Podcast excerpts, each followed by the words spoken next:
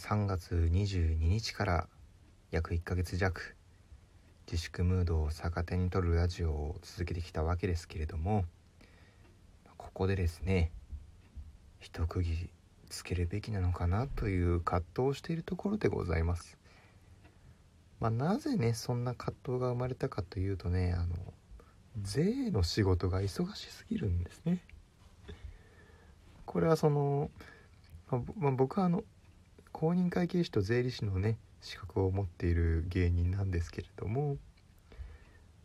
まあもともと普段はですねお笑いのことを主にやってるんですよ。こう毎日ライブに出たりとか、えー、たまにメディアの仕事をしたりとか、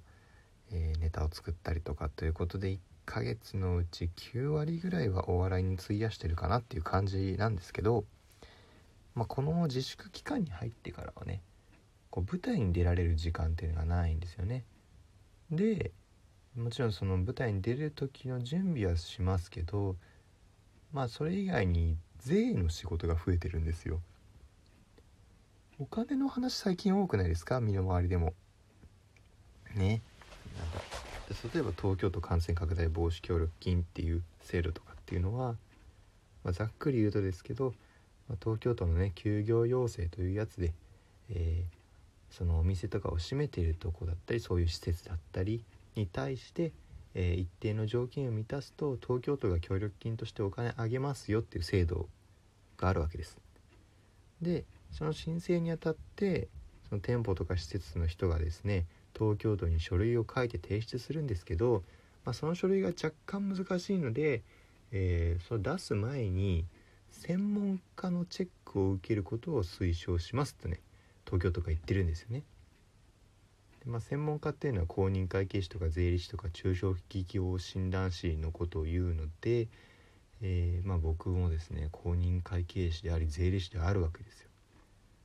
じゃあこれはちょっとやろうじゃないかと専門家チェックをね引き受けようじゃないかと。でしかもこれあのちゃんと東京都からですねあの報酬も出るお仕事になってるんでねバイト代代わりにもなるじゃないかということでですよで、まあ、あの感染拡大防止協力金のチェックをもし必要とされている方がいたら星野が、えー、やりましょうかみたいなことをですね、えー、僕が書いてるノートとか、まあ、ツイッターとかでですね、えー、ちょっと告知をしたらですね、えありがたいことにあの、まあ、僕みたいなね若造若造ですよ税理士の中で言ったら。若造にもですねちょっとあの確認お願いしますというご連絡をいただいたりもしてですねでもやってたわけですよ。でこれがちょうど1週間前ぐらいですかね。1週間前ぐらいに始めてでただねなんかそのどっかのタイミングで感染拡大防止協力金スペース東京都スペース専門家とかってなんかなんかで調べると僕が相当トップの方に出るようになっちゃったみたいで感染拡大防止協力金チェックといえば星野みたいなねことでですねあのなんか数時間いやもう1時間足らずだったと思うんですけどそれぐらいの間にこうバーッとこう DM で連絡が来まして「お願いいたします」という連絡が来ましてあまずいまずいと。あんまりないですよね。その DM でバズってる状態と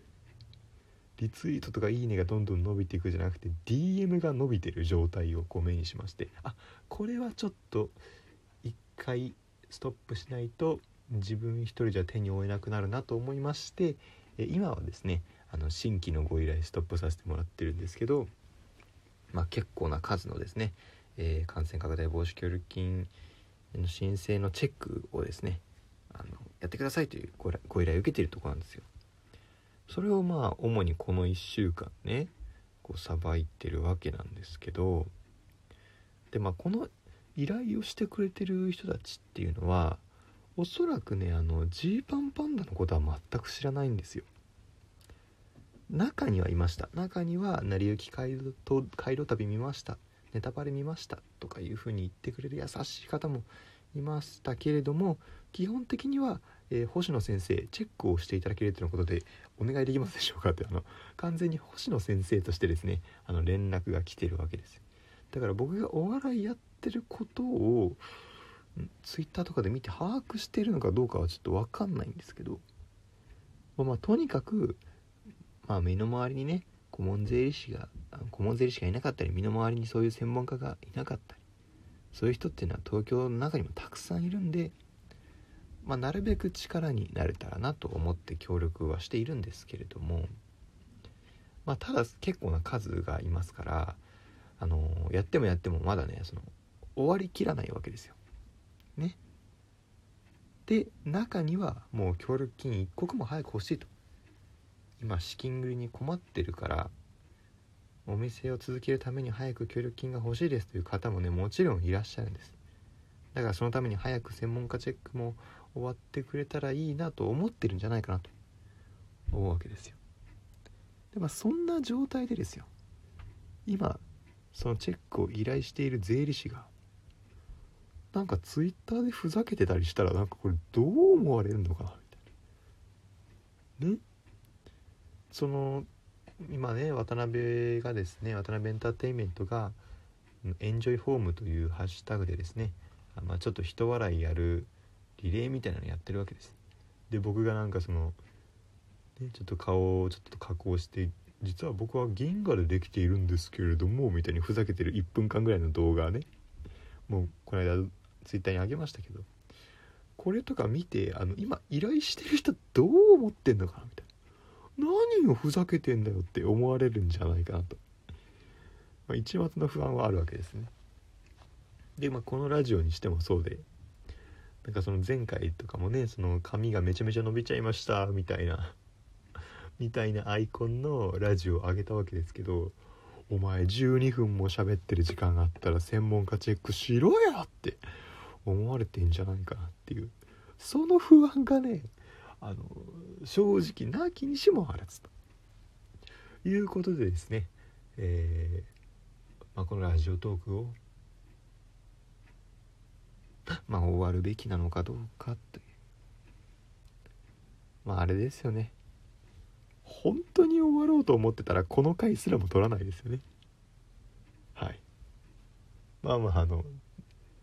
まああの釣りですね。タイトル的にはあの釣り YouTuber のねあのあの釣りの商法みたいな感じになっちゃってますけど。まあやめはしないですけれども。やめはしないですけれども、まあ、実際それぐらい葛藤するぐらい、まあ、税の仕事がね忙しいと。でまあまあまあなんでしょうね、まあ、僕の場合はそれどっちもやってるのをですねあのある程度は分かって理解してもらえるように頑張りたいなとは思ってるので、えー、まあ依頼者の方にはですねあの申し訳ないですけれどもあの税の依頼と関係なくあのふざけていこうかなと思っております。ねいやだからその最近ちょっと普通にね忙しくてラジオトークを撮る頻度もねですね減っててでまあ実家もあのにぎわってますんであのより、えー、ペースも落ちてみたいなね感じたわけだったんですけれどもまあでもねまあ朗報というかあのラジオトークにあのリモート収録の機能がねあのできたんですよ。これすごいですよね。ご存知ですか？その今ね僕はずっとスマホに向かってこう喋ってるわけです。でそれがまあなんで俺自分スマホに向かって喋ってんだと思ったりとかこうね例えば家で撮っててもこう一人でねあの誰もいないところで喋ってるように見えるとこれはなかなかあの家族が心配をしてしまいます。心配をしてしまうということでですねなるべく人目を避けて収録をしているわけなんですけれどもこのリモート収録の機能を使うとですねなんとラジオトークのアプリさえ持ってれば離れている人とでもその場に2人いるかのようにしてラジオを撮れるという。ものすごい画期的な機能が生まれたんですよ。今ね外出自粛とかでラジオを撮るために集まるみたいなのもちょっと難しかったりしますから。でそれを考えたらこれはだいぶだいぶ助けになるんじゃないかなと。だからねあのこれもやっていきたいんですよね今後。リモート収録で他の人と収録するみたいなのもね、えー、進めていきたいなと思ってます。あどうやろうかなとそれを。例えばその一般の